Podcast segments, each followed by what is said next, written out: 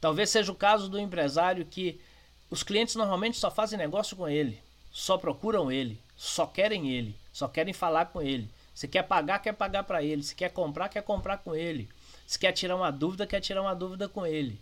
Bom, se é isso, seu negócio está limitado. Seu negócio está limitado a você. O seu negócio está limitado à sua condição física, à sua condição psicológica e ao seu tempo. Não dá para crescer.